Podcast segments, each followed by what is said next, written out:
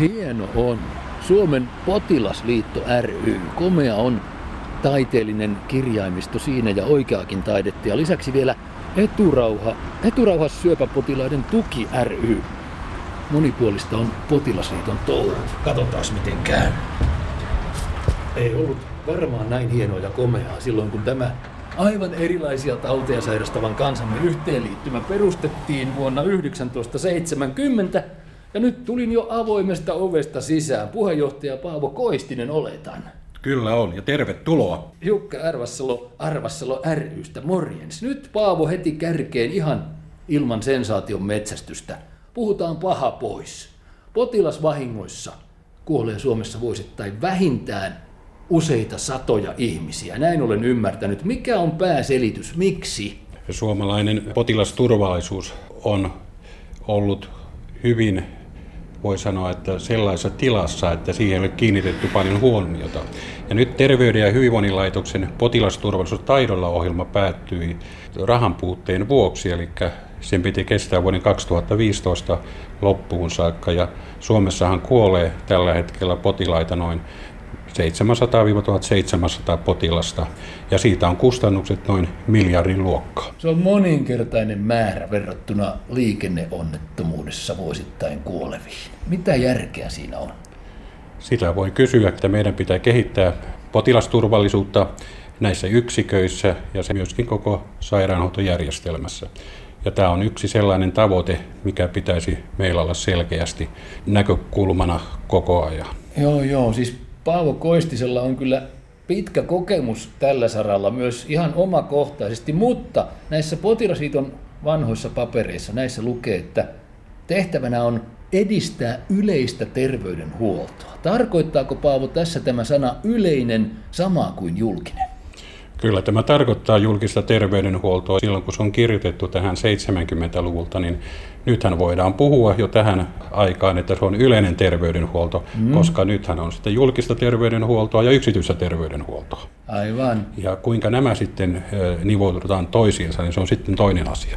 Kyllä, kyllä. Ja sanojahan voi kuulla miten tahansa. Julkisella on tänä päivänä aina huono kaiku se on ollut tällä hetkellä huono kaiku ja ennen kaikkea perusterveydenhuollon osalta, koska ihmiset eivät ole päässeet niin kuin ajoissa esimerkiksi terveyskeskuksiin jopa kuuden viikon odotusaikoja lääkärin vastaanotolle ja se on todella pitkä aika. Kuusi viikkoa, jos se lyhenisi vaikkapa kahteen, kolmasosaan, miten tulisi säästöjä?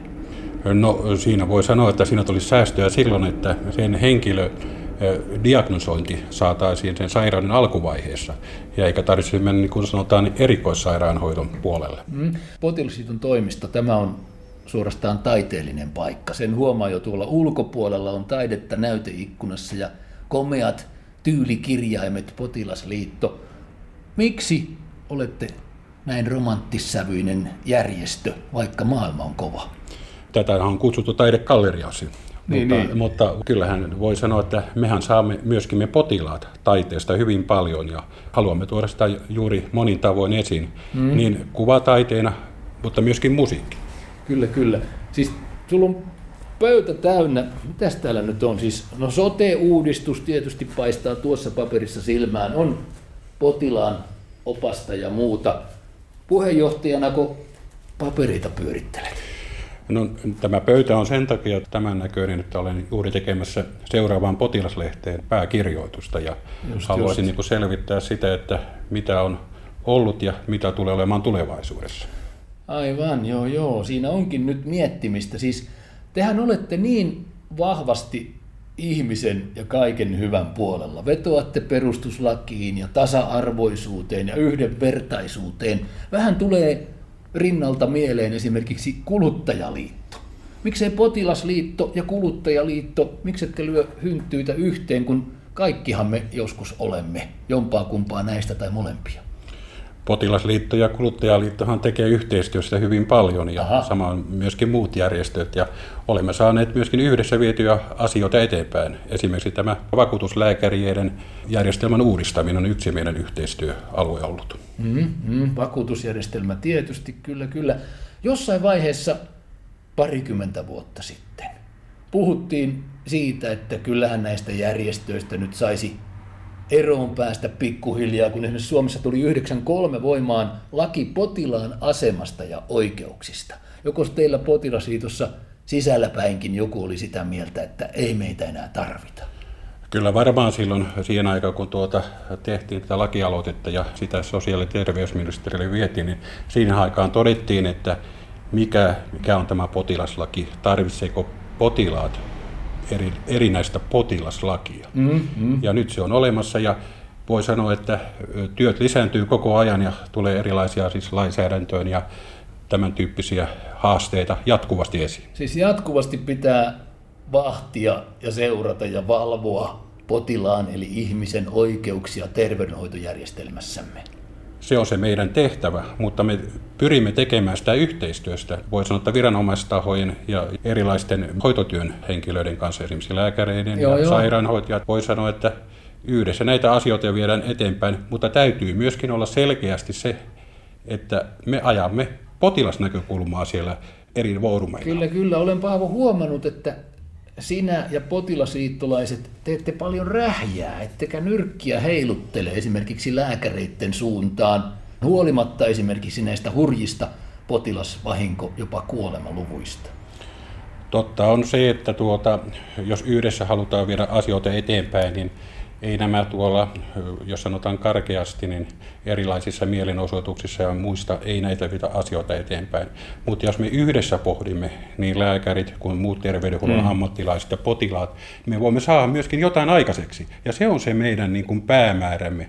Esimerkiksi tähän potilasturvallisuuteen liittyen, että kuolemantapaukset vähenisivät ja, mm. ja toinen asia, että ihmiset pääsisivät mahdollisimman nopeasti hoitoon. Joo, no tosiaan te ette rähjää, ettekä rähise, mutta jotain kai tapahtuu pikkuhiljaa. Mutta päivän sanoja ovat nyt aivan selvästi, kun tuossa juuri jo sivusimme sitä, että julkinen on vähän rumantuntuinen ja tehottoman tuntuinen käsite tänä päivänä. Jotain tarttisi tehdä. Sitten on ihailtu tämä privaatti ja privatisointi ja erityisesti toinen P-alkuinen priorisointi. Se kuulostaa minun korvissani aika pahalta, kun hoitoa ja ihmisiä ruvetaan priorisoimaan, eli ensiarvoistamaan. Mitä sanot Paavo tähän käsitteeseen?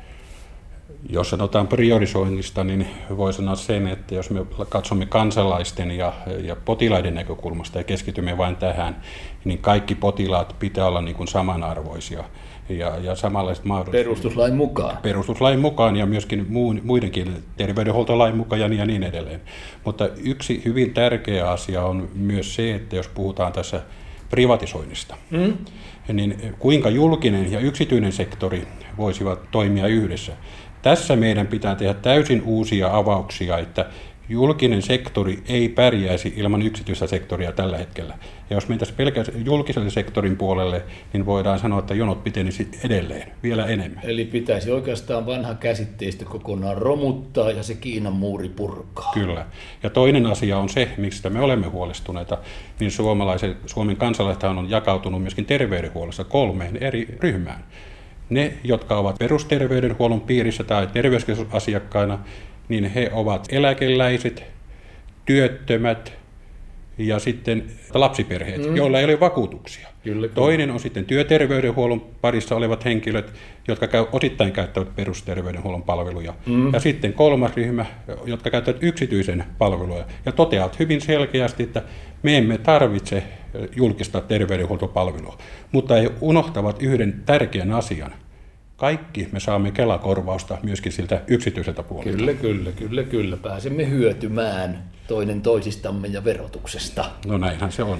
No esimerkiksi syöpäyhdistys puhuu vahvasti ja vakavasti siitä, että kaikki eivät saa hyvää hoitoa, vaan karsintaa tehdään ja priorisoidaan rumalla tavalla. Mitä sanot puheenjohtaja Koistinen potilasliittolaisena tähän? Tämä on totta ja voi sanoa, että siellähän esimerkiksi syöpähoidossa niin raha ratkaisee. Kella on raha, niin hän voi saada sitten yksityiseltä puolelta haluamensa niin kuin hoito, hoitoja. Mm-hmm. Esimerkiksi HYKSissä on semmoinen komitea, joka sitten arvioi vaikuttavuutta. Ja totta on myöskin se, että esimerkiksi yksi rintasyöpä hoidon hoitomuoto maksaa noin 110 000 euroa. Mutta kaikilla meillä on niin kuin oikeus vaikuttavaan ja hyvään hoitoon. Mm. Ja kuinka me tämä se ratkaisemme, se on sitten toinen asia. Taas tullaan siihen, että voidaanko käyttää julkinen terveydenhuoltosektori ja yksityinen sel- terveydenhuoltosektori, kuinka tässä mennään. Nyt on rakennettu uusia syöpäsairaaloita, mm. käytetäänkö heidän kuvantamismenetelmiä ja niin ja niin edelleen hyväksi. Ja kuka saa sitä parasta palvelua? Siinäpä se on, ja sen pitäisi saada potilas, joka saa parasta palvelua. Eli ihminen. Eli ihminen. niin just. Kyllä. No, tästä ajan hengestä vielä. Eikö sulla itselläskin ole puheenjohtaja Koistinen muutama semmoinen sairaus, joka ei johdu ylen syömisestä, ylen juomisesta tai liian vähäisestä liikkumisesta? Onko nämä autoimmuunitaudit nykypäivän keskustelussa kokonaan syrjäytetty? Olen hämmästynyt sitä, että esimerkiksi autoimmunisairaudet ovat niin kuin, jäänyt vähemmälle huomiolle, esimerkiksi jos ajattelee esimerkiksi kilpirahojen vajatoimintaa. Tämän joka, elintapakeskustelun alle. alle. Ja mitä siitä on seurauksena? Siinä on monia eri sairauksia. Siinä, siinä voi sanoa, että sairauden kirjo tulee kokonaisuudessaan esiin ja sitten huomataankin, että tämä johtuu tästä autoimmunisairauksista. Mm, se on se tausta. Kyllä. Kun otettiin tuo syöpä esiin, niin itse olen myöskin syöpäpotilas. Mm.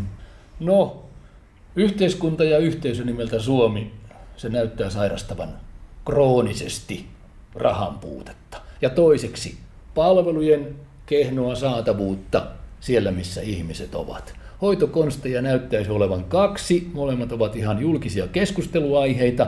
Toinen on ihmisten eli potilaiden vakuuttaminen ja toinen terveysbussit. Siis nostetaan ne keskukset pyörille ja ajetaan ihmisten luo. Miten Paavo Koistinen vedät nyt tänä päivänä nämä kaksi asiaa yhteen? Miten parempi maailma syntyy?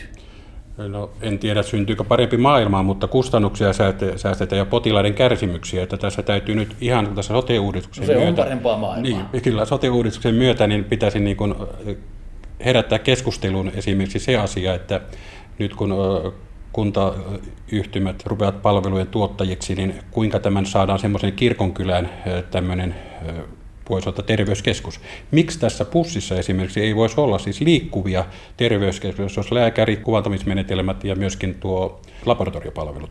Ja silloin saataisiin nopeasti diagnisoitua ja silloin myöskin lääkäri voisi ohjata hoitoon paremmin. Akuuttihoidot on aivan eri asia. Ja, no, ja entä se potilasvakuutus, missä mennään? Joko tänä keväänä tapahtuu jotain? No, potilasvakuutuksen edistämisen, tai voi sanoa, että työryhmä on perustettu, jossa me mietimme sitten näitä erilaisia vaihtoehtoja. Mihin on tarkoitus päästä? Oikeudenmukaiseen järjestelmään.